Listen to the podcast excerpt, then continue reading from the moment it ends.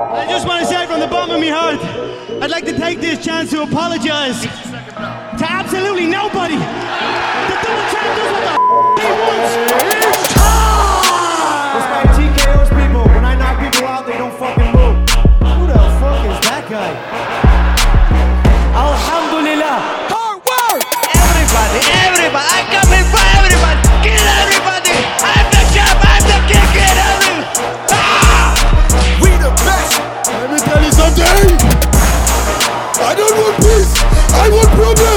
Always.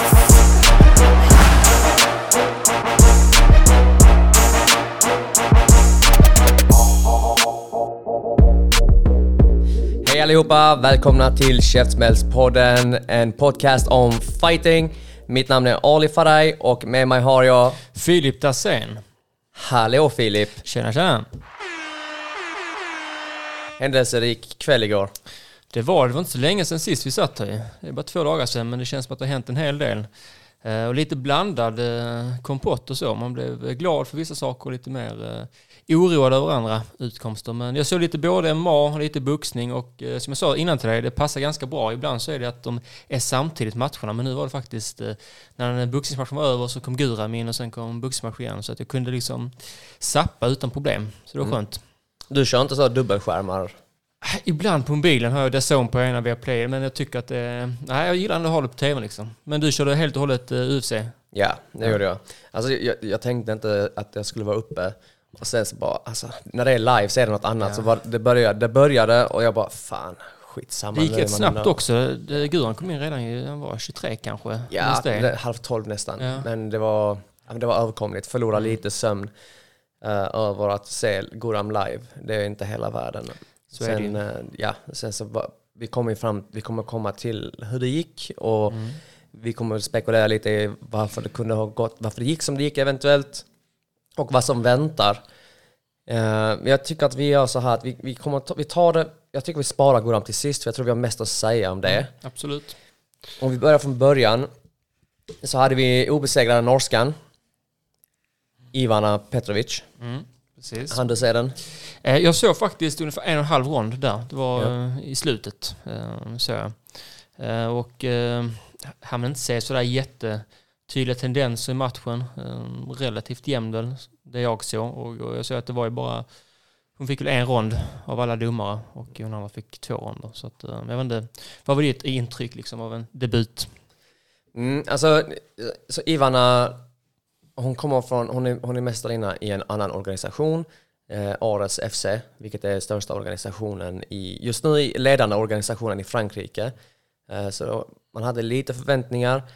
Ehm, och sett till de förväntningarna och till hennes debut och mot vem hon gjorde debut, alltså det har ändå Loana som har gjort, jag tror det är, är nu tappar jag det, men hon har gjort i alla fall mer än fyra matcher i UFC vill jag minnas. Och eh, det är inte en enkel match att göra i sin debut. Sen har Loana haft blandade resultat.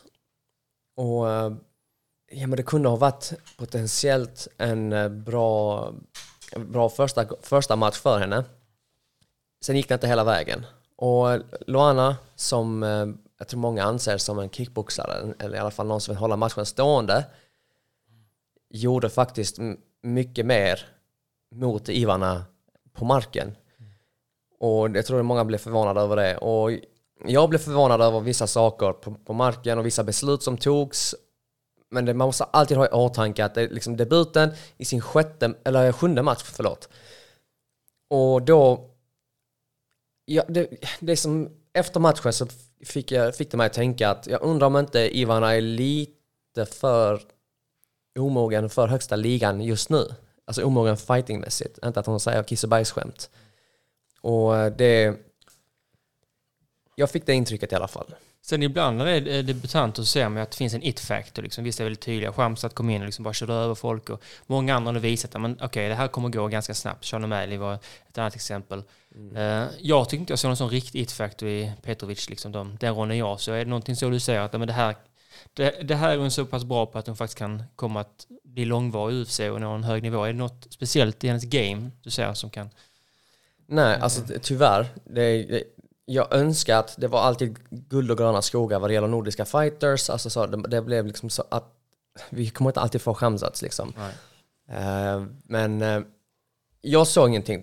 Jag såg ingenting som verkligen stack ut. Jag såg ingenting som hon kommer vara särskilt hotfull med mot de andra utmanarna om vare sig det är bältet eller utmanarna om matcher om bältet. Och nej, alltså hon, hon beskrevs som en kickboxare när hon kom in.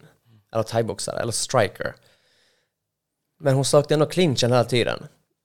Och jag vet inte om det var det bästa beslutet. Jag vet inte om det är att hon hade respekt för Luanas striking. Att hon ville inte liksom stå i slagväxlingarna. Men eh, hon sökte till clinchen hela tiden och jag tyckte att hon förvaltade den på ett vettigt sätt. Eller till ett sätt som jag tror att hon hade hoppats på att hennes förmågor skulle spegla. Mm, Alltså makes the sense. Så Ja, hon sökte absolut. sig till clinchen och fick inte riktigt uträttat det som hon kanske hade hoppats på att få uträtta. Nej, jag tycker även när hon blir liksom slagen att hon, som jag säger, hon tar ofta ett steg bakåt, liksom bara rent eh, liksom linjärt, rätt bak, liksom tar inte sidosteg och öppnar upp andra ytor, utan ser ganska, du ser liksom när hon kommer in i clinchen att det blir, hon får till det. Eh, så jag vet inte riktigt var, var är hon tränar, vet du det? Är det på eh, Frontline med Jack och dem, eller hon är på något annat ställe kanske? Jag, Jag kollade upp det här om dagen, nu, ja. nu, nu tappar jag det Kolla man kan hitta det. Eh, Men det, det jag vet är att hon har tränat en hel del, på, hon har varit på Allstars en hel del. Jag gick in på hennes Instagram och kollade bara för att så, ja, men, se vad hon har haft för sig. Eh, hon har varit en hel del på Allstars och tränat eh, innan. Jag tror inte hon tillhör Allstars, men hon har nog varit och gjort en del utbyten där. Sen, eh, ja, nej, så det, det gick inte riktigt vägen där. Och, eh, dock, så hon gjorde några, några grejer som jag tyckte var ja, men, särskilt kul. Och det var just när det kom till marken i vissa tillfällen så sökte hon sig till benen. Vilket är en väldigt outforskad del av grapplingen i MMA. Och eh, där tyckte jag hon gjorde saker bra som vi saknade lite från Amanda Hibas förra veckan. Eh, när hon gick in på benen. Och eh, alltså hon fick ju nästan till en heel hook i sista ronden. Eh, tog till och med i slutet. Men det, alltså, Luana gjorde ett jättebra försvar. Så, eh, där- så sett. Men för att, för att till att börja med, för att ens kunna utforska eller använda dig av din jiu-jitsu och din markförmåga så måste du kunna ta den till backen. Och det var inte alltid på hennes villkor det kom till backen, vilket inte är eh, nödvändigtvis ett bra tecken. Ja, men för att sammanfatta då. Norge har fått sin första eh, kvinna i UFC, men vi är inte helt säkra att hon kommer nå stora framgångar och vi får se om hon blir långvarig. Det är inte Ja. så att man får jättemånga chanser på sig när man får ett nytt kontrakt. Men du, vi glömde faktiskt eh, de överviktiga grabbarna, höll jag på att säga. Eh, Nej, jag glömde Första inte, jag- matchen. Du, jag- var bara, du ville alltså, bara, ja. Nej, alltså, För jag måste säga det, Alexander Romanov mot eh, Ivanov Ja. eh, i tungvikt. Det var som jag sa, men då hade han kunnat vara lite högre upp eh, på ett fightkort för något år sedan. Mm. För Romanov när han kom upp, och det är väl ett bevis på UFCs tungviktsdivision. Mm. Den är inte den starkaste, den är inte ens den näst starkaste. Den är skit. Den, ja, den är, den är jäv, alltså, det är väl helt okej, väldigt bra mästare, kanske Mm. den bästa mästaren av alla. Men därunder är den faktiskt katastrof. Eh, för Romanov, han var ju faktiskt en sån där, om jag såg det som ett liksom, namn som, han kan nog ändå ge utmana topp fem. Och båda två är ju rankade, sjukt nog. Eh, för Ivanov har ju inte, jag har inte sett en imponerande prestation av honom på länge. Eh, han har liksom samma nivå ofta. Mm. Och sen Romanov, han har ju tidigare varit liksom, menar, han har kört eh, skägget och ändå sett lite så här, liksom, stor och bitig ut. Nu var han ju för fan ett raka, alltså rakad bebis med eh, extrem, ja men alltså det är en ölmage. Och att ha det, för den saken säger men man ska ha lite fett så det är bra underhusfett som Ja. tungviktare. Men du behöver fan inte ta det till den där nivån alltså. Eh, Han, jag, jag fattar inte hur han kan... eh, Alltså för arguments skull så Ja. vill jag bara säga Roy Nelson. Ja, Han absolut. gjorde en karriär på att gnugga sin... Ja. eh, Men jag tycker DC-magen, är liksom, det är lagom tycker jag. mage. Ja. Ja. Alltså mer än så, det här måste ju vara jobbigt att bära runt på. Särskilt Ja. Nick Cardy kan ju inte ha kört. Men det var ingen bra match kan man säga, tyckte jag. Nej. Det var liksom typiskt. De gick ut och väntade ut varandra lite och sen eh, Mm. blev en del hårda sekvenser. Men även vann, det var ju, ja det var Romanov som vann. Och så, alltså, min, min, min tanke är lite så, alltså vi, vi tar höjdpunkterna och sen så det som är särskilt relevant. Så- och det här, Mm, är, inte- det här är ingen höjdpunkt av Nej. galan. Och eh, jag, jag, jag var ju helt med dig att så, det här, den här matchen skulle lätt kunna varit högre upp. Men när jag såg matchen så bara, nej men det här är någon som Ja. Vet bättre, som har fattat det här beslutet. Så, Ja men som Ivanov, liksom, han var ändå nästan, ja, man, tog ner liksom Derek Lewis och dominerade han i några ronder. Det var ju inte, visst det är ett antal år sedan, men ändå. Det går väldigt snabbt, så kan man säga. Gör det. Minst sagt. Va, eh, jag tycker vi bara hoppa till huvudkortet. Mm. För att vi kommer till Gurra-matchen.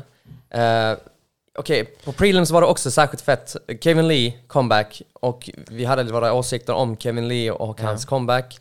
Och vi visste väldigt lite om motståndet kring Ja. att Fakadinov. Och, men vi sa ju faktiskt det, med tanke på hans record, hur han ser ut och så, han får nog skitbra. Det var lite den inställning vi hade. Och, Mm. Men jag hade eh, också förbehållit mig rätten att det här kan vara, för man kollar på, eh, vad heter han, eh, Ruziboev, som fightas på maincardet.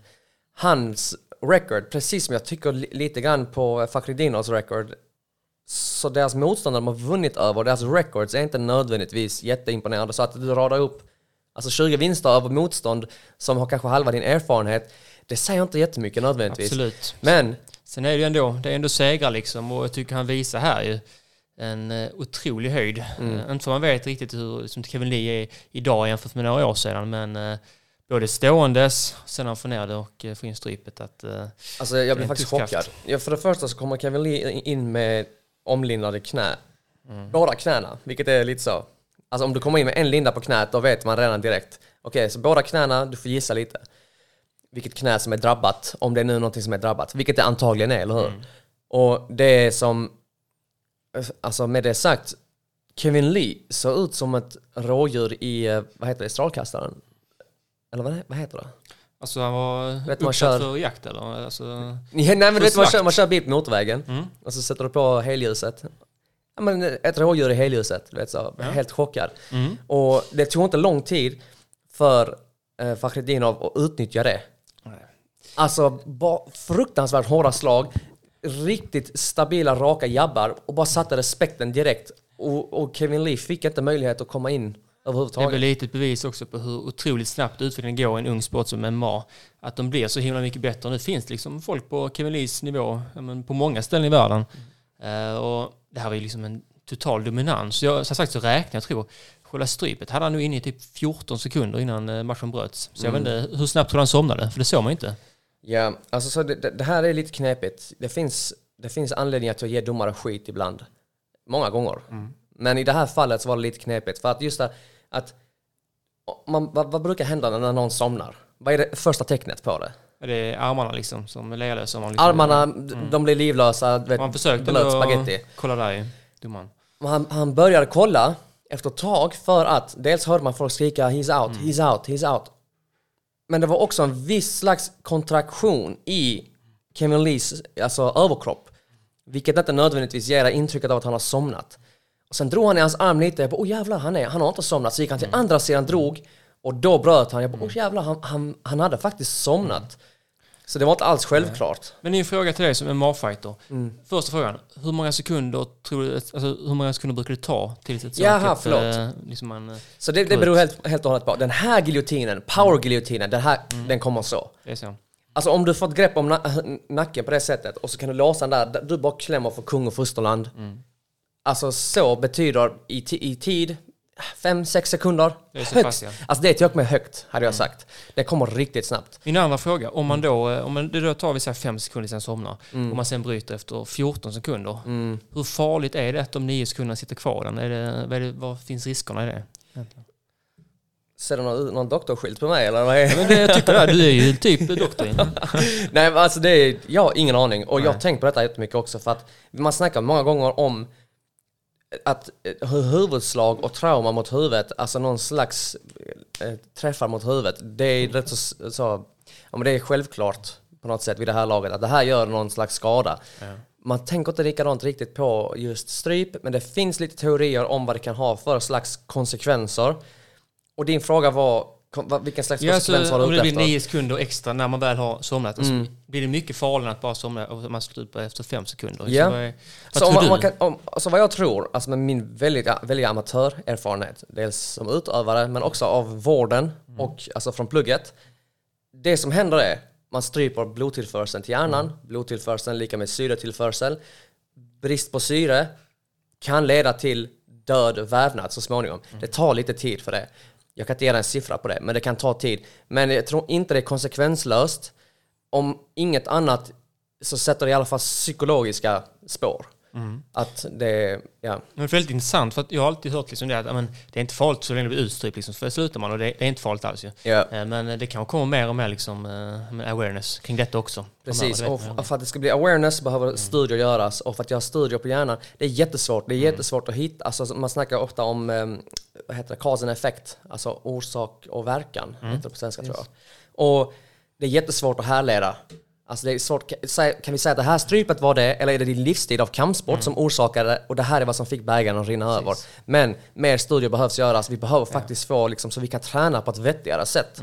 Och sen också vara tydligt att det är ju stor skillnad liksom bli utstrypt av Fakadinov. Mm. och liksom blir det av mig typ om jag skulle stå och hålla det i 20 sekunder.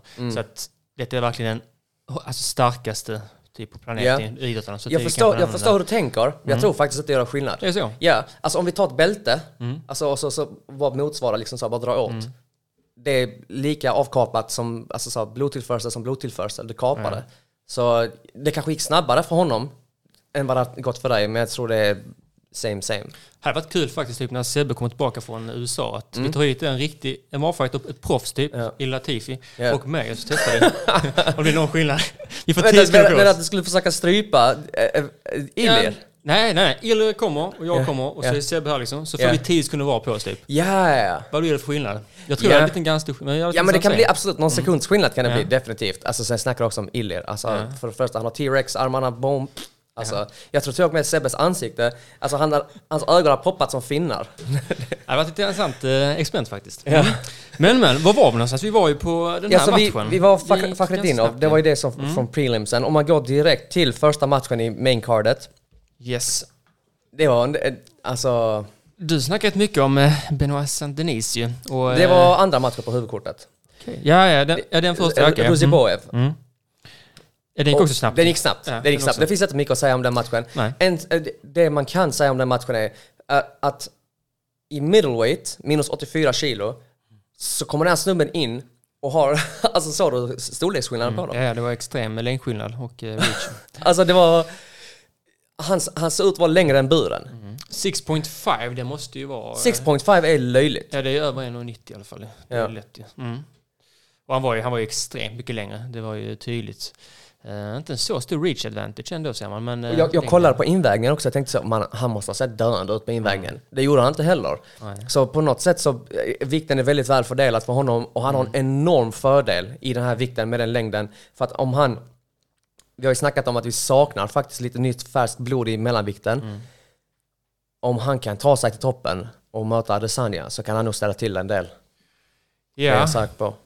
Jag vill se mer av honom, men absolut, det är ju en, liksom en klar eh, utmanare Mm. som eh, behövs. Så han har ju också det, om man bara jämför med Kevin Lees rygg typ, som uh, fightades innan. Mm. Eh, alltså extrem frame verkligen, som kanske inte, det, det tar mycket vikt att ha en så himla bred rygg, men han här är ju det är som liksom en väldigt typ fyrkant, Ja. eller rektangel rättare sagt. Och det bär inte så mycket vikt så det är ju en fördel helt klart. Ja. Liksom inte några jättestora bröstmuskler och så. så att, han har ju verkligen vikten på rätt ställen. Ja. Och det var så jävla snyggt avslut. När, när han Mm. kommer med bensparken, jag, jag gillar den jättemycket. Just det här snabbt, bara fånga och pang, bara driva in. Mm. Om inget annat, nu blir han knockdownad. Om inget annat så kan du få en jätteenkel avbalansering och så få ner honom till backen om det, är, nu- det, om det nu är det man vill. Um, det var jättesnyggt. Ja, verkligen snyggt avslut. Eh, och det var ju många som gick faktiskt bara i första ronden ju. Ja. Sen kommer vi till faktiskt Mm. Benoit Saint-Denis. The French Revolution. Ja, jag tänkte alltså all mixen, sparkarna, ståendes, han var... eh, Ja, det var ganska skräckinjagande faktiskt. För att mm. Bonfim är ingen dålig fighter. Definitivt. Um, men eh, Han är, han är högt ansedd av många som en potentiell liksom, kandidat för eh, att bli topp i lättvikt. Och ehm, jag förväntar mig inte se den sortens striking av Benoit Saint-Denis. Men sen när det väl var på marken, alltså, då var det verkligen... Ja. Ja, väldigt mångsidig. Eh, Att, uh, Bonfim är väl brasse. Mm. Ja, så liksom att dra ut en brasse på marken är alltid intressant. Och jag tycker Saint Denis, han är, det är klart det är en tuff viktklass han verkar i, men eh, han är ju klart tillräckligt bra för att gå in som en rankad fighter och börja fightas upp till 15 tror jag. ja. Ehm, Och alltså, det, jag var tvungen att skriva ner vem han utmanade efteråt för att han, eh, han utmanade en hel del. Han utmanade Sarukian, han utmanade Gamrot och Fiziev och han ville helst ha dem i Paris. Han sa det får jättegärna vara eh, Gamrot, för han är polack. Det kan bli fet match ur ett Europaperspektiv. Och jag kan verkligen se det. Och bara att han utmanar dem, alltså de specifika namnen, är de namnen man... Det är ingen, det är ingen som står på kö och utmanar dem riktigt. No, de är otroligt bra, men de har liksom inte de namnen som, de säljande namnen ännu. Så att, eh, det är ju ändå högriskmatcher. Så att det visar på att han tror på sig själv. Och jag tror också, Exakt. på, bara en, en liten grej om den här matchen. Kollar man på den här matchen, är ytterligare ett exempel på varför det inte är ett försvar att ta sparkar på arm, armen. Han, alltså efter matchen så gick han så här. Alltså han, han hängde med armen liksom. Man, jag ser, alltså att ta en spark på armen, det är en stötdämpning. Men du vill inte stötdämpa med en, ett, alltså ett offensivt verktyg du har. Och eh, det finns många andra sätt man kan försvara sparkar på. Men ehm, ja, imponerande vinst av Benoit Saint-Denis. Ja, absolut. Och, eh, sen gick jag över till när det var den matchen som kom efter. Eh, för då tänkte jag, det blir nu tre ronder och det blev det faktiskt. Vad tyckte du om den? Ariane Lipski mot eh, Melissa Gatto. Jag hoppar över den. Nej, jag, ska, jag kollar faktiskt inte på den för att jag gick och la mig efter Benoit Ja, Saint-Denis. ja. Nej, för sen jag, så eh, gick jag upp på morgonen och kollade på de matcherna jag var särskilt intresserad av. Ja. Ehm, och det var Grant Dawson mot Ismagulov och Sean Strickland-matchen. Såg samma här faktiskt. Eh, Och jag tror också de, när jag läste så blev de, var de de bästa. Mm. Eh, utöver de vi redan har pratat om. Mm. Utom Gudrun såklart. Men ska vi gå direkt till Grant Dawson då? Det tycker jag. Och eh, Dami Ismagulov eh, Mm. som har haft lite såklart. Vi pratade om han just utifrån att han besegrade Guram i Gurams förra match ju. Mm. Och där blev det faktiskt ett på poäng. Mm. Gick hela tiden ut men det kändes som att den kunde avslutas flera gånger tidigare. Det var verkligen en, Vad, tyck, eh, vad gav dig det intrycket? jag tyckte Grant Dawson, jag tyckte han hade liksom en del eh, eh, försök till att strypa ut Ismagulov. Eh, och um, kändes hela tiden farlig. jag. Sen är Ismagulov eh, väldigt eh, tuff. Han har aldrig blivit avslutad tidigare, sa kommentatorerna. Så att, eh, han lyckades överleva även här. Det gjorde han. Men han, hade, han var ju hela tiden ett steg bakom. Och det kan till synes se ut, när någon har ryggen på det sättet, så kan det se ut som att oh jäklar nu, nu börjar det närma sig till det som vi känner igen, vilket är en rear naked choke. Men rear naked choken är en av de svåraste submissionerna att sätta i MMA. Definitivt hade jag sagt i MMA. I, eh, alltså i, heter det, Nogi, också väldigt svårt att sätta. Det krävs en hel del finess för att sätta det. Eh, varför det kan göra särskilt knepigt i MMA Dels så har du nu kuddar som ska in, stickas in under hakan. Så du har liksom en förtjock, förtjockad hand som ska in. Bara där är det knepigt.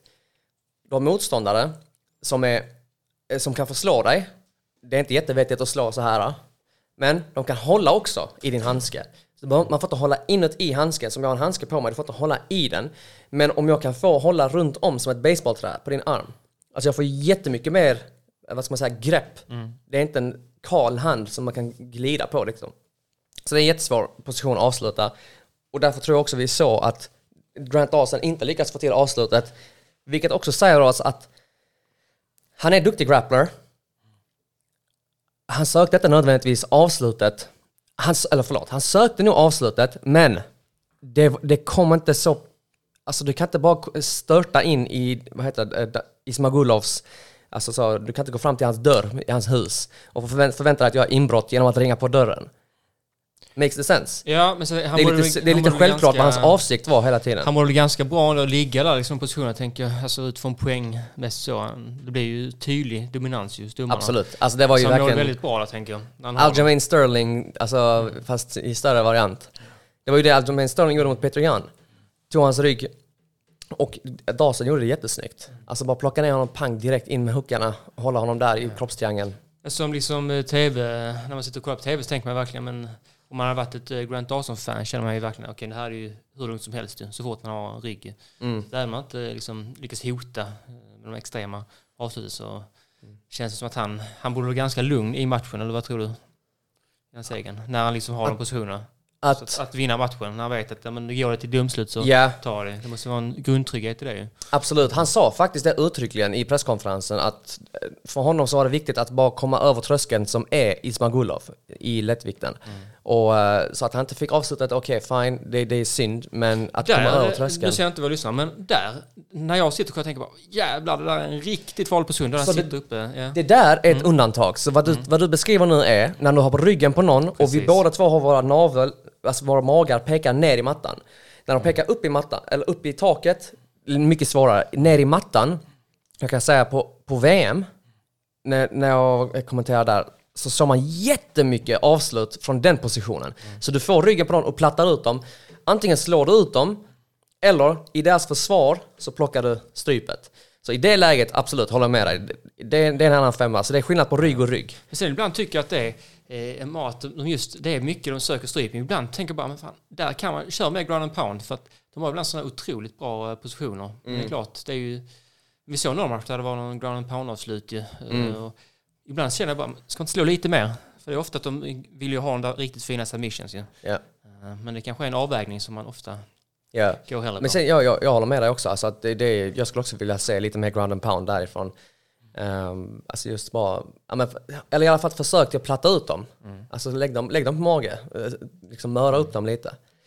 Ja. Yes. Men det var i alla fall en, eh, tre bra ronder där. Ja, Sean Strickland då?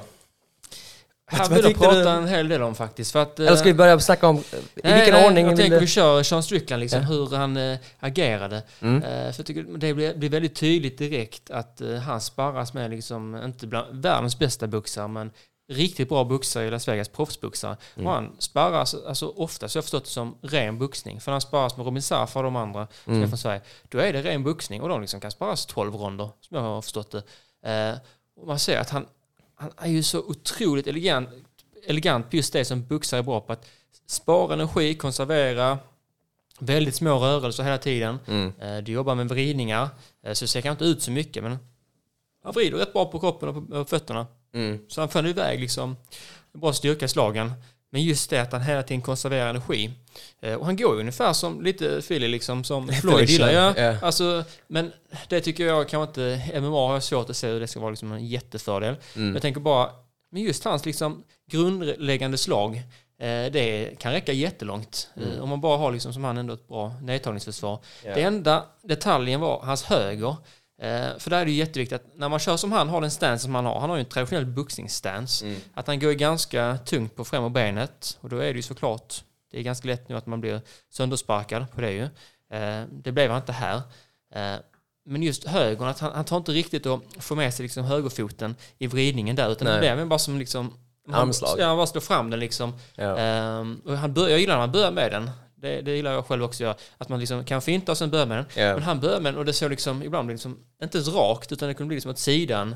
Eh, och så. Och det är kanske att han stod lite vänd så här. Mm. Eh, och för att bemästra den måste det vara otroligt bra boxare. Eh, så jag tycker att eh, höger, han måste han eh, bättra på lite. Och sen är det en sak till och det är ju därför han nog blev avslutad av Pereira. Han går så otroligt högt upp med hakan. Mm. Vilket liksom, vilken boxtränare som helst hade jag sagt till honom, och han vet själv också för han är på en hög nivå.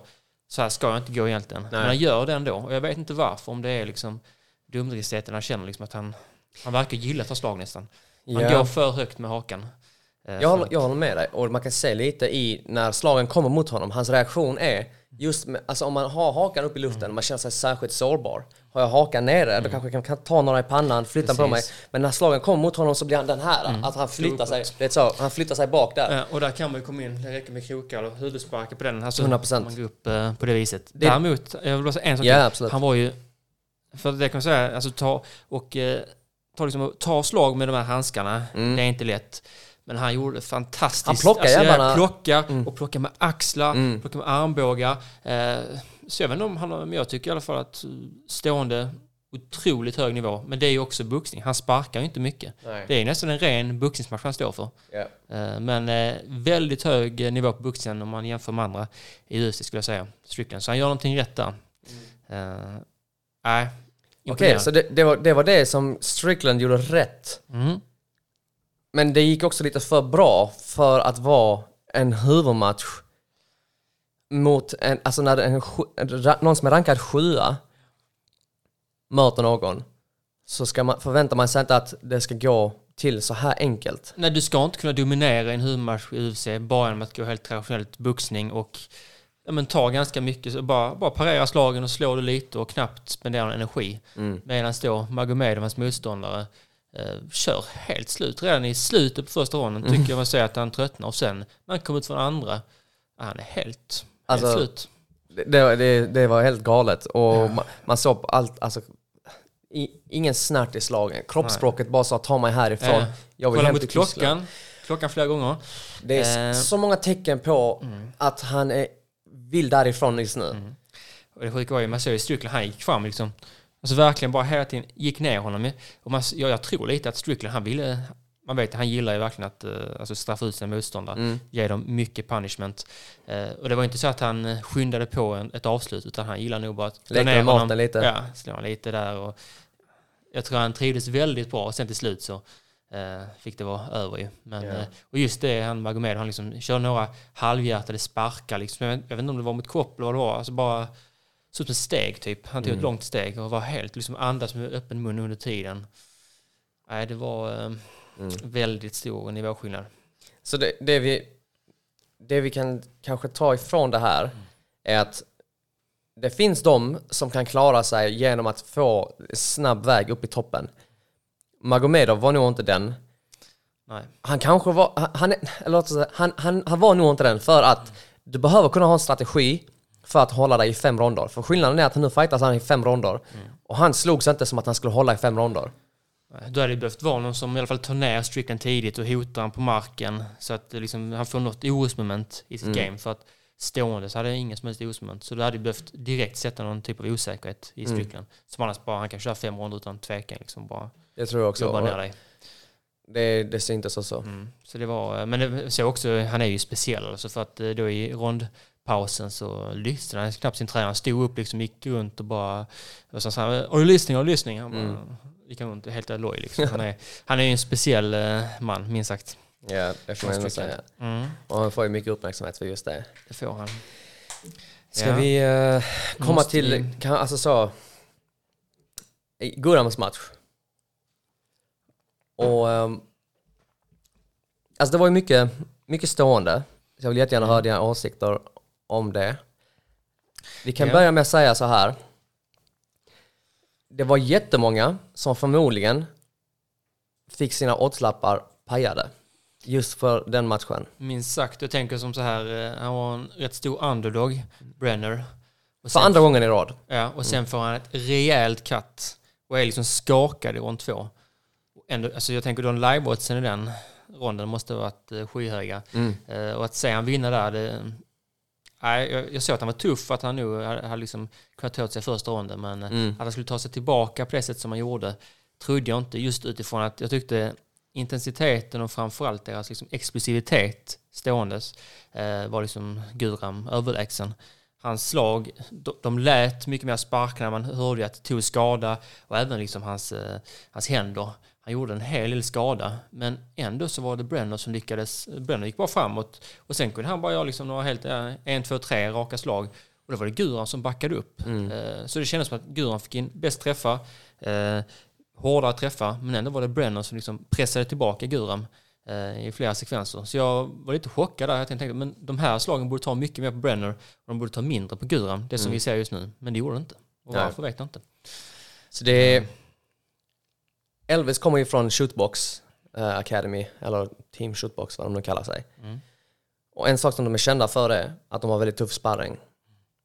Och långsiktigt är det nog inte ett bra karriärsmässigt, men kortsiktigt kommer det innebära att du kommer se dem i sådana här krig där de kommer oftast ut, när dimman har lagt sig så är det oftast Shootbox-medlemmen som står upp. Och jag undrar om inte det finns många saker jag tänker på. Dels alltså copingmekanism. Jag ville att Gunnar skulle vinna. Jag och många trodde, alltså så jag lyssnade på så mycket olika analyser. Jag hade själv min egen uppfattning om vad Guram är kapabel till. Och sen vet jag om att Guram är jättepopulär för att han är så extremt skicklig. Och därför blir han en, en fröjd att kolla på när han fightas. För det är så mycket han gör som är så skickligt. Och vi fick inte se jättemycket av det i den här matchen. Och på tal om då copingmekanismer, det finns så många olika anledningar jag har i mitt huvud. Jag försöker liksom handska, han, hantera, handskas med att varför såg det ut som det gjorde? Och då ska jag inte ta någonting ifrån Elvis Brenner, för han var, han var ett djur. Han, han var som en zombie i den matchen. Han var jättegrym. Han gjorde det han behövde för att besegra Guram. Och samtidigt så kan jag inte hjälpa att tänka att det, det, någonting måste ligga bakom att Guram inte kunde prestera som Guram har tidigare gjort. Han blev nedtagen väldigt enkelt. Han kom inte upp på benen, eller tog sig inte upp på benen lika snabbt som han vanligtvis brukar göra. När han väl ville ta sig upp på benen så gjorde han det. Men han accepterade alltså ryggpositionen direkt när han blev nedtagen, i första ronden i alla fall. Och det var många st- strategiska beslut som jag tycker man kan ifrågasätta. Och jag undrar om inte så... Alltså det är någonting konstigt med den här prestationen, för det är inte Guram som vi har sett tidigare. Om man kollar på Guram mot Gamrot, kollar på Guram mot Ismagulov. Den Guram hade vunnit alltså alla gånger igår kväll. Men det var inte samma Guram i buren. Så det är det svårt ibland just när det blir någon som blir skadedrabbade och så ofta. Det kan gå så väldigt snabbt från en match till en annan att eh, det kan ju ta ut sin rätt och att man inte kan träna på samma sätt och framförallt en man är som olika discipliner.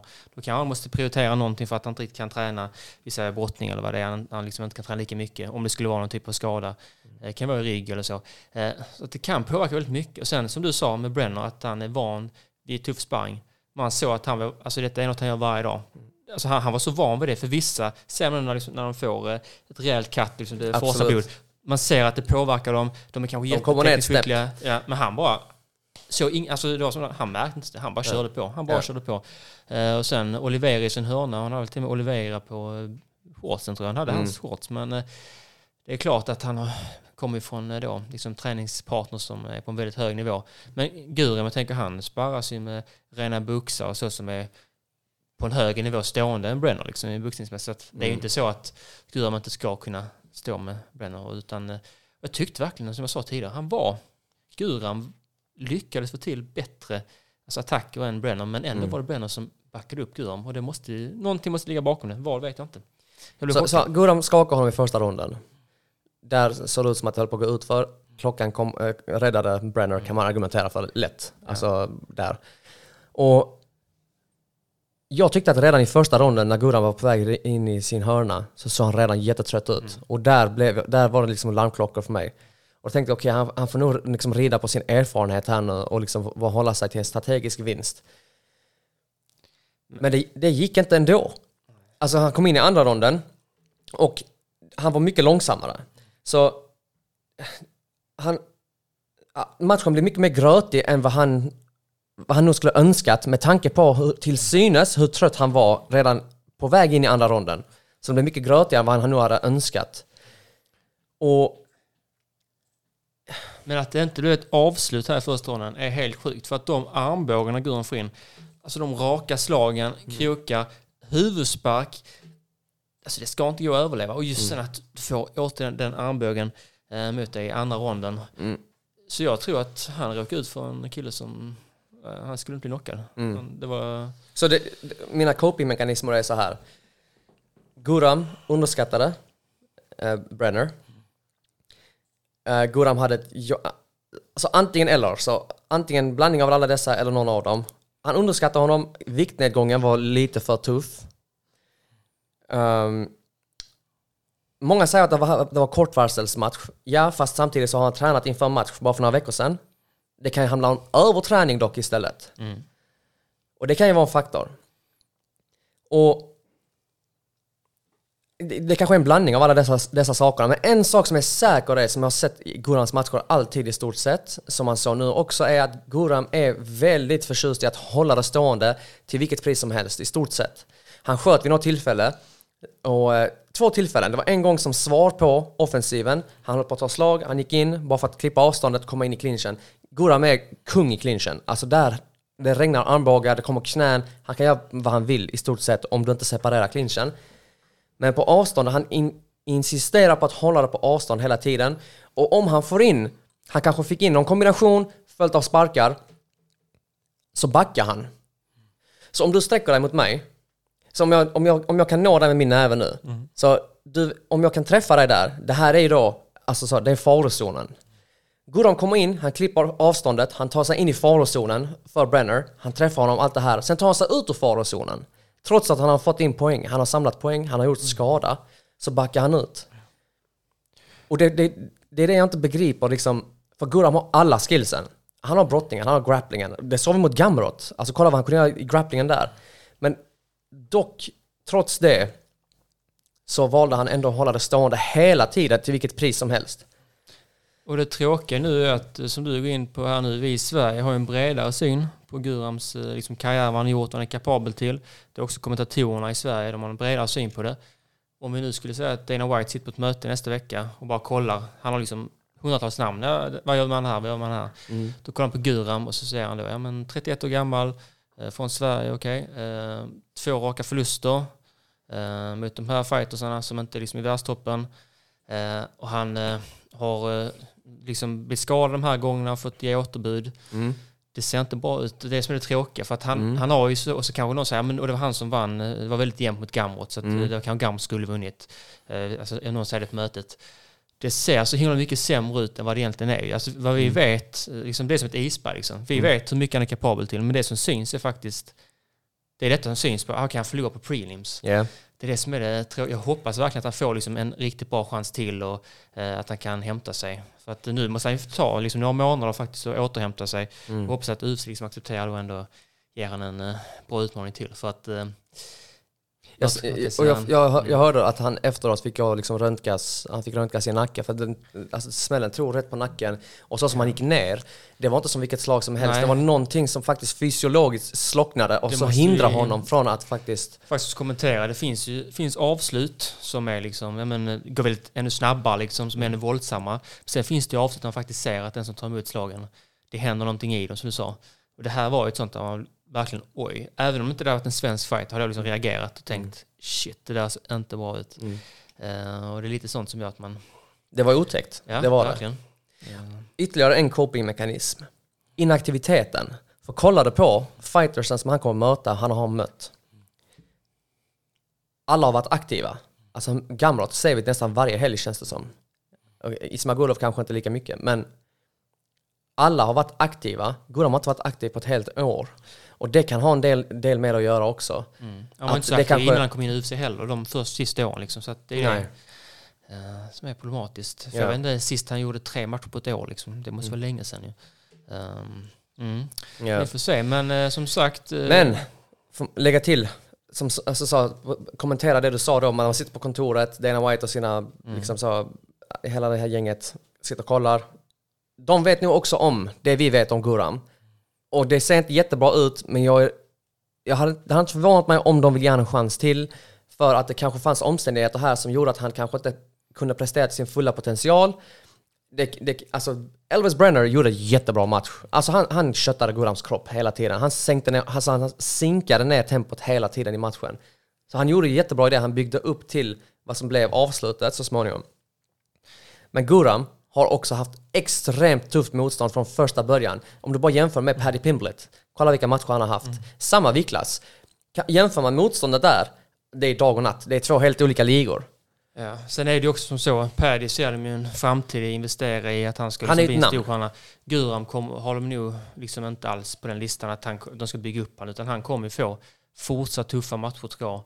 Eh, och förmodligen få vara på prelims kanske, kanske något main card och så, men eh, det blir betydligt, om man jämför med när han slog Gamrot och man hade fortsatt där, liksom inte fått skador, då hade han kunnat vara på en helt annan liksom, hylla idag, fast med samma prestationer. Eh, så vi får se, men eh, de vet UFC, de är inte sentimentala. Man kommer ju få en chans till. Bara det att det kan bli en liten undanskymd roll i någon match. Men jag hoppas på det bästa såklart. Ja, det hade varit jättekul att se. Och de fick ju Fight of the Night-bonusen. Det är alltid Så bra är- med pengarna. Det är bra med pengarna till att börja med, men det är också så att det är ett erkännande. Så vilket får mig att tänka Mm. att det, de är nog inte helt färdiga med Goran bara för detta här. Han har 1-2 i UFC, men de matcherna, alltså, det är... Ja, jag tycker inte det befogar att de, de gör sig av med honom. Jag tror det finns, ett, det finns ett enormt värde att ha Goran kvar i vikten. Och sen är viktklassen, alltså det, är- det är fan... En, en, det är demoner i Mm. den viktklassen. Alla är jättegrymma. Alltså det är så sjukt. Alltså från längst ner till toppen. Det, liksom, det vi såg igår, man snackar om så här nya generationen, du vet, har Gamrot, Sarukian, Guran var med i snacket. De kommer att besegra grabbarna Gaethje, Oliveira, eh, eh, Poirier. Men det vi såg igår var nya generationen besegrade nya generationen. Alltså 25-åriga Elvis Brenner, ännu nyare generation. Alltså det är sjukt vilken personalomsättning det är i den kommer viktklassen. alltid nya liksom, namn. Och därför är det så imponerande de som faktiskt håller sig där uppe. Dustin som fortsätter bara hålla sig i toppen. Det är, Sinnes. de är enormt grymma. Men eh, ja, vi får se. Det är Ja. i alla fall eh, lite en uh, besk eftersmak blev det ju efter alla höga förväntningar man hade på en... eh, det Jag tycker fortfarande, en, eh, alltså Filip jag måste säga, det här är något man kommer höra mycket. Så, alltså, folk hade höga förväntningar på Guram. Jag tycker fortfarande det är befogat att ha höga förväntningar på Guram. det finns många frågetecken som återstår, tyvärr. Men jag tycker det är fortfarande befogat. Gå hem och kolla på matchen mot Gamrot. Kolla på matchen mot Ismagulov. Och kolla vilken Guram som presterar där. Den Guram är inte bara så borta plötsligt. Det är Absolut. fortfarande Jag- jag tror en extremt dock, eh, skicklig utövare. Liksom casuals i USA, de bryr sig inte om det. De, deras attention span är så jävla kort. Så att Ja, ja. Vi som har lite bredare, vi kommer fortfarande tänka men Guram är ett bra namn. Men 100 procent. det går tyvärr snabbt. där. Så att det blir extremt viktigt att han vinner nästa match i alla fall. Det är liksom, Det håller jag med om. Annars så tror jag inte han blir kvar. Men eh, som sagt, man hoppas ju. Alla svenska fighters hoppas man all framgång. Och Guram har ju faktiskt en eh, spetskompetens i sin striking som Mm. eh, få andra har. Liksom. Ja. Mm. Yes. Så det är Yes. alltså lättvikten, fy fan. Alltså Grant Dawson nu också. Det är alltså, det är, vad, kan, vad kallar man det? Shark pool? Ja, just Alltså- att de, det gamla gardet vill inte ge upp liksom. Nej. Och det kommer de inte göra, eller de kommer vara kvar länge. Det blir extra tufft. Mm. Mm. Grant Ja. Dawson, St. Denis också. Ja, alltså fan, det, är, Det händer grejer. det händer mycket grejer den vikten. Ja, men eh, sen tänkte jag faktiskt, när jag var klar med UFC där, så Ja. har det varit en hel del boxning utspridda på olika ställen i världen. Mm. Eh, en eh, knock du ska få säga nu, som man kan söka upp, är Dalton Smith. Innan den här knockouten så eh, bjuder han på eh, ett alltså den finaste upcut jag sett på länge, eh, som skakar sin motståndare. Men sen här, bara en vänster och en höger och det blir liksom totalt lights out direkt. Ja, Jag tycker jag vill prata om det, att det är ibland väldigt, man ser många liksom som visar mittswork och så, eh, både amatörer och proffs, att det är ofta väldigt långa, liksom fina kombinationer. Lite så Floyd Mayweather-fenomenet, han kan slå som 40 slag och Manny Pacquiao. Men ibland är det liksom inte svårare att bara bemästra det lätta, så kan det faktiskt komma extremt långt även som proffsboxare. Liksom det räcker med att eh, dra en vänster och en höger och kan eh, placera dem på rätt sätt. Eh, Så att Dalton Smith är ett eh, namn som eh, blivit större och större i London eh, och England. Men sen tänkte jag också faktiskt en kille, Pat McCormack. Han gick faktiskt och vann sin femte match nu som proffs.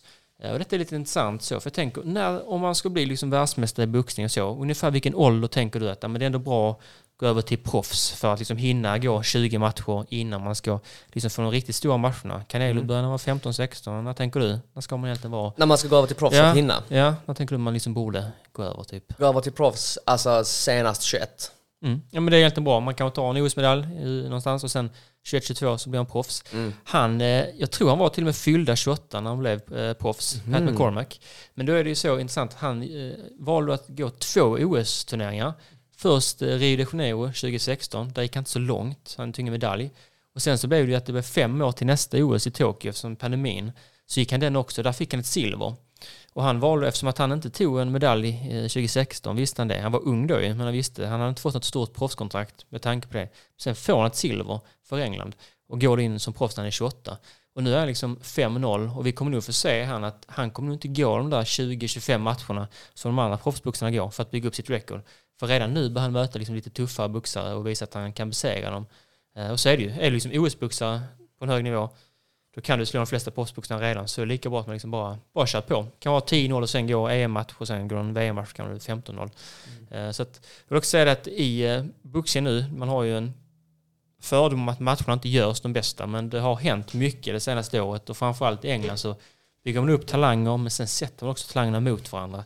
Eh, Så att det har förändrats mycket bara de senaste två, tre åren tycker jag, att man faktiskt matchar dem mycket hårdare och det blir mycket bättre matcher för tv-publiken. Eh, Det är kul för det, det är en, en kritik som alltså boxningen får mycket att det, man, man får inte se de bästa mot de bästa. Alltså nu på tal om då i helgen, det är de bästa mot de bästa. Alltså man får se dem, alltså talang mot talang. Det är sällsynt i boxning vad man har hört och det är ofta kritiken som de får. Och sen var det också faktiskt damboxning. Savannah Marshall eh, gick en match eh, och hon eh, vann. Så nu är hon undisputed champion och hon vill då möta Clarissa Shields som har gått över till MMA och kört en match där i PFL. Clarissa Shields är ju liksom den absolut bästa damboxaren nu enligt många. Har vunnit OS för USA och så. Eh, och Savannah Marshall också väldigt stor framgång. Så att nu ska det nog bli en supermatch mellan de två. Eh, de har mötts en gång innan så det blir en returmatch i så fall.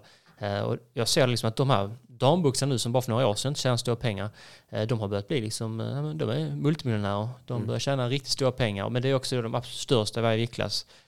Så att de tjänar, jag tror några networth liksom, ja, upp mot 20 miljoner kronor så. Så att de, eh, det börjar ta sig verkligen även i damboxningen som varit helt bort innan. Ja. Så det är extra kul att se. Vad, kan, eh, vad kan ligga till grund för det? Att, det har kommit, att de börjar få nya vingar liksom? Jag tror framförallt att det har att göra med vissa namn som Katie Taylor som är från Irland, som Conor McGregor ställt sig bakom, ställt sig bakom Eddie Hearn ställt sig bakom och som liksom har blivit, har gjort sig själv till stjärnor. Att de är faktiskt intressanta eh, att kolla på, de har intressanta personligheter men också de är, de är mycket, mycket bättre än vad damboxning var för bara några år sedan. Innan var det Cecilia Bräckhus i Norge som man hade, så var undefeated, hon gick liksom match efter match på stora arenor i Norge. Men eh, hennes motstånd var inte tillräckligt bra. Nu är de faktiskt, liksom, de vuxit lika bra som eh, grabbarna liksom. Eh, och det är liksom kul att se verkligen. Så att jag tror det kommer hända mycket där. Ja. Ja. Västa. Mm. För på tal om, eh, om vi snackar om unga, unga talanger. Var du färdig med... Mm. Kör på. Det var, eh, All Stars Fight Night var i helgen. Mm. Även om, det, var, Det var många matcher så va? det var många matcher, många amatörmatcher. Mm. Eh, en, en kul grej var, det var en, eh, en kille som inte har fightats på jättelänge, eh, heter Eladio Bravo, som eh, faktiskt fick eh, gå sin proffsdebut. Och han har varit snack om så sjukt länge så man har bara väntat på att han ska liksom eh, gå upp över till proffsscenen. Ja. Och han representerar, jag, tr- jag tror han representerar Örebro. Jag vill minnas att det är början har han Örebro. gjort det. Mm. det Ja. Och det, jag tror han är en av de lovande up and coming talangerna ifrån Örebro. Eh, vann på rear naked choke, vill jag säga, i andra ronden mot sin motståndare. Eh, det var en bra, bra första match. Alltså, I första ronden så var det så alltså, Eladio bara manglade hans kropp med vänstersparkar. Liksom. Han, han var liver king. Han bara liksom köttade med, med sparkarna. Sen eh, drog han ut sin motståndare i andra ronden. Och eh, det, det var inte jättetalande. Jag tror det var alltså, talande för Eladios förmågor eller var han är på väg. Det var en första match, alltså som proffs. Men det som är framförallt kul att se, jag vill minnas att han har varit skadad och att se att han kan vinna prestera är något talande för att okej, han är här för att stanna nu och han kanske kan få en match nu på väldigt kort varsel, eventuellt efter sommaren. Ja, för det måste vara nästan två, tre år sedan han var sist man såg honom. Jag vet, Mm, väldigt 2020 länge sedan. där typ, Något som sånt. match. Men eh, han har spanskt påbrå så att han, jag vet inte om han eh, är där och tränar någonting eller om han är helt och hållet i Sverige. Men eh, som vi sa nu också, MMA-scenen i Spanien lyfter ju så att om han skulle få på sig några proffsvinster så kan det vara rätt bra att kunna branda sig även där. Ja, absolut. Eh, I absolut. skenet av uh, Ilia Topuria, det som händer i Spanien. Mm. Eh, så det en, Och det var också en annan proffsmatch i, eh, då var det eh, Bilal Tipsaev från Allstars som Mm. fightades. Eh, gjorde en väldigt bilallig match, brottade ner sin motståndare, grötade till det och kammade hem ett domslut. Ja, också en av dem som eh, snackas mycket om i eh, MMA-Sverige. Eh, många som säger framförallt att han inte har visat sin fulla potential ännu, vilket skulle bli särskilt kul att få se när han verkligen kan blomstra ut. Och han gjorde det han behövde för att vinna igår. Ehm, men som jag har förstått det så han har mycket mer att ge och mycket mer att visa. Ja, han har ett namn som cirkulerat ganska länge. Jag har sett några matcher med honom. Han är ju han är ganska låg viktklass, men han är ganska kort ju. Mm. Eh, Liksom powerhouse är han ju. Eh, Men eh, det känns som att han är redo för lite större organisationer. Om Mm. han nu får vara aktiv.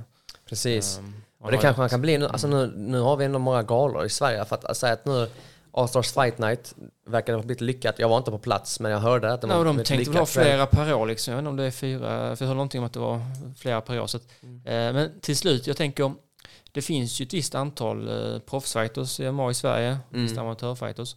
Eh, kan det bli liksom att det blir svårt att ha för många galor? Att det, poolen inte är så stor med fighters? För jag tänker till slut måste man väl ta in utländska fighters för att det inte ska bli samma match igen? Eller? Absolut. Jag har tänkt på det också att det, det finns en, en fin balans där, med, där.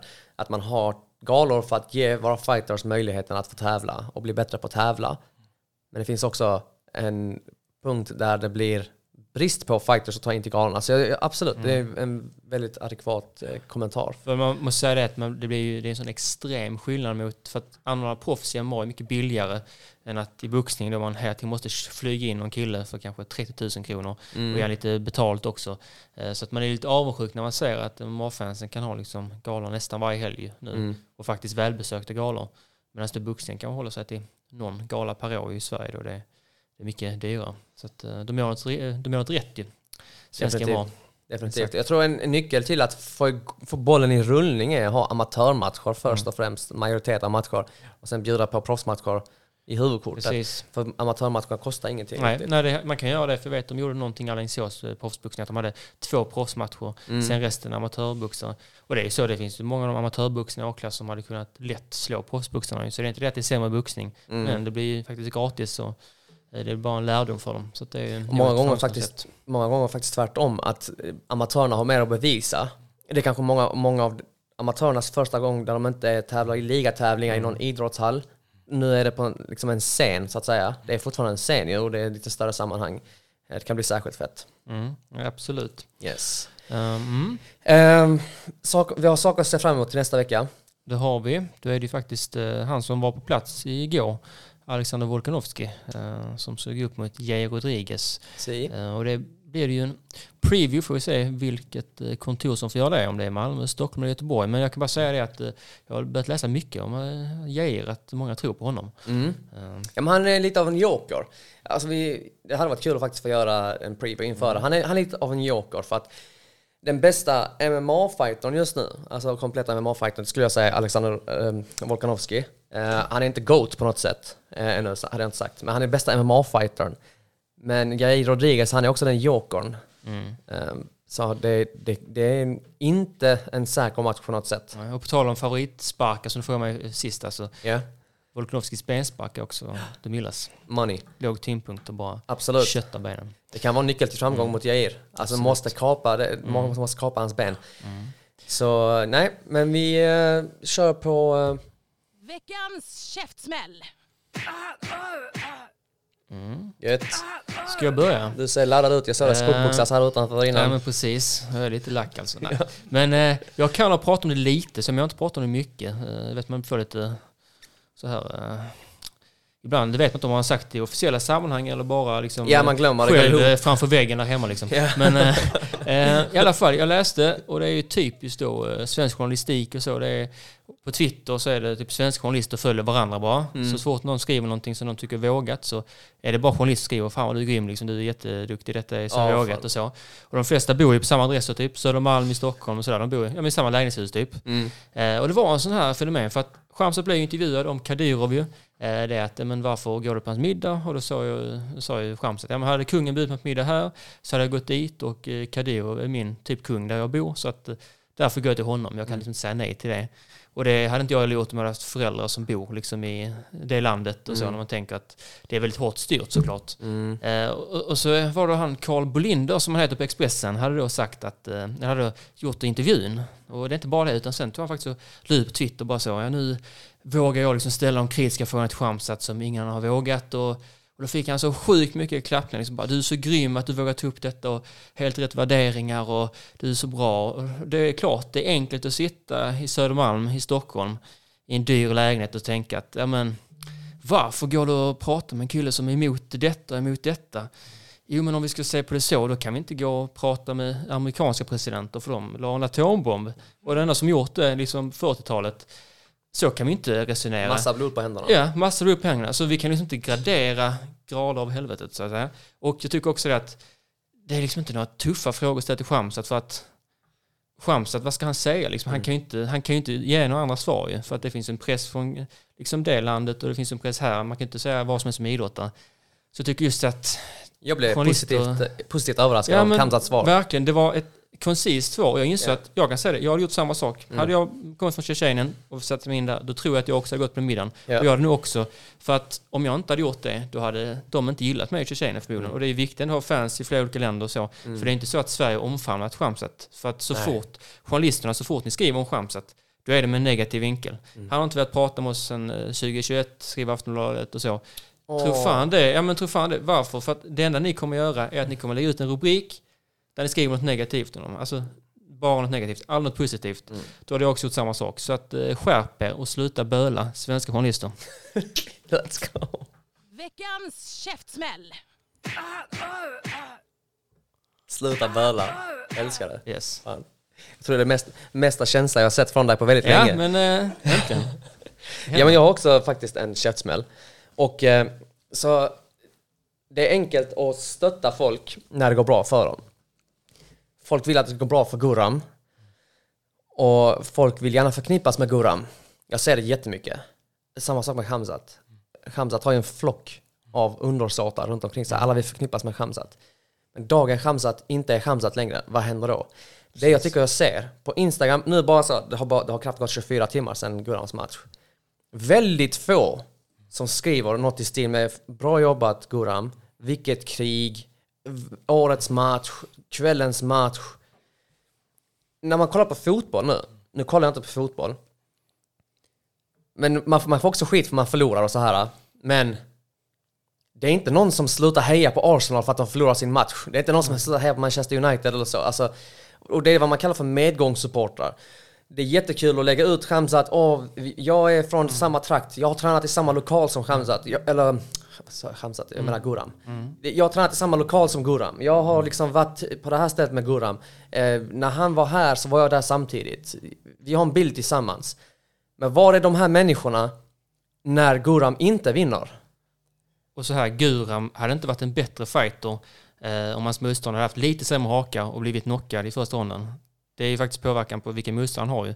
Och då hade alla flockats kring honom och fortsatt lite. Då hade hypen varit här uppe. De hade burit runt honom på stan så här. Han hade inte behövt sätta, sätta ett steg på marken. Bara så att folk har Guram, Guram. Men nu, bara för att han eh, förlorar, så har jag inte sett, alltså jag har sett väldigt få. Och det är de som jag tycker räknas, som man ska faktiskt hålla hårt i, de här människorna. Och det är de som faktiskt stöttar en i med och motvind. För att eh, vinst eller förlust, det, det är inte därför vi stöttar Guram. Vi vill ju att han ska vinna, det är jobbigt när han förlorar. Men det är särskilt fett att vi faktiskt stöttar honom och ser till att han kan komma tillbaka och se till att visa sin fulla potential i buren. Så veckans käftsmäll till alla era medgångssupportrar. Veckans käftsmäll. Mycket känslor i studion idag. Mm, mycket psykiska käftsmällar som har delats ut här nu. Mm. Ja, men vi är väl ganska nöjda tycker jag. Absolut, Mm. Det tycker jag definitivt. Bra gala överlag. Och Guram ska hålla hakan, alltså vad säger man? Head, hold his head high. Alltså han ska fan, han, eh, han är grym. Han är riktigt grym. Och eh, han är inte sämre för den prestationen i- igår. Och hoppas verkligen att det inte drabbar honom alltså, negativt. Och Strickland ska sluta och hakan sökt innan han kör match. Just det. Fast Strickland är tappad alltså. Ja. alltså Och det, det skrev de också om i tidningen, men det kanske vi kan ta en annan Ja, jag gång. kan ta en annan, det. Han var faktiskt högst upp på fredag kväll på Aftonbladet. Ja. Och då var det liksom kvinnor ska sluta rösta, stod det typ, eller ska inte få rösta längre. Ja. Och det är ju en, ja, det är en psykopatisk grej. Alltså han är liksom, det är förmodligen att han också är lite ironisk. Liksom. Han, jag tror inte han tänker och tycker alltid det där kanske. Sean Strickland men, tänker nog aldrig. Nej, det är bara att han säger saker för att han vet att det ska bli kul. Men ja. det kan vi ta en annan gång faktiskt, för det är en intressant grej bara det. Mm. Absolut. Vi tackar för oss. Yes, det gör vi. Ha det gott. Ciao. Ciao. absolutely he wants. It's time! This guy TKOs people. When I knock people out, they don't fucking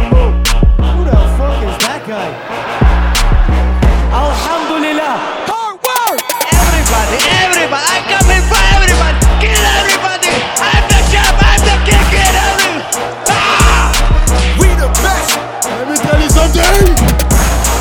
I don't want peace. I want problem. Always.